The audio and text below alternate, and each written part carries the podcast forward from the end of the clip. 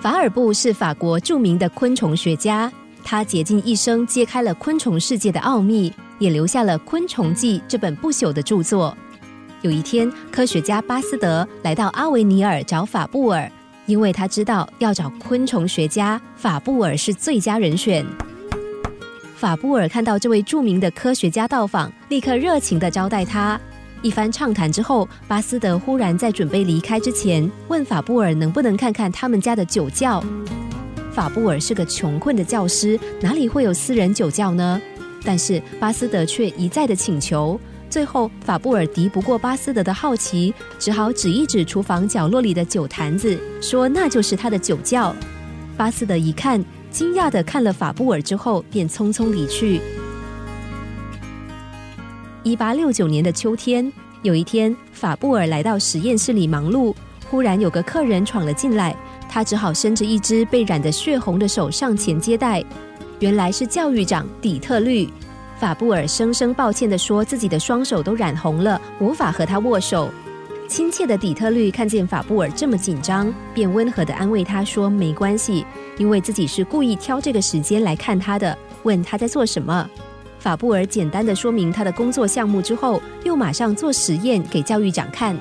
底特律仔细的看着法布尔的实验，不时点了点头。实验结束之后，他立刻问法布尔有没有缺少什么东西。法布尔说：“我什么都不缺，这里什么都有，我只是做些小实验，这些设备就已经足够了。”底特律看着破旧而简陋的实验室，吃惊的问：“真的够了吗？”每当别人听见我的询问，他们几乎全都要换新器材，即使他们的设备已经十分完善了。我看你的实验室如此寒酸，你却说已经够了。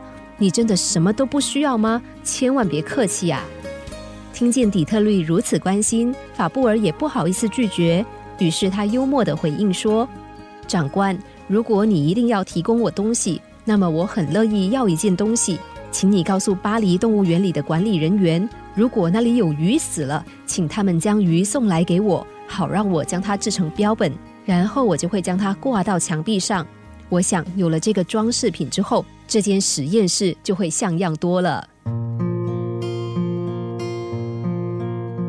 莫罗斯曾经写道：“凡是相信只有追逐不属于自己的东西，才能获得幸福的人，命运总是和他作对的。”的确，我们经常会干这种蠢事。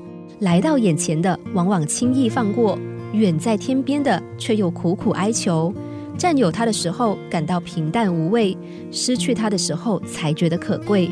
因此，才会让原本可以轻易得到的轻松生活和自己擦肩而过。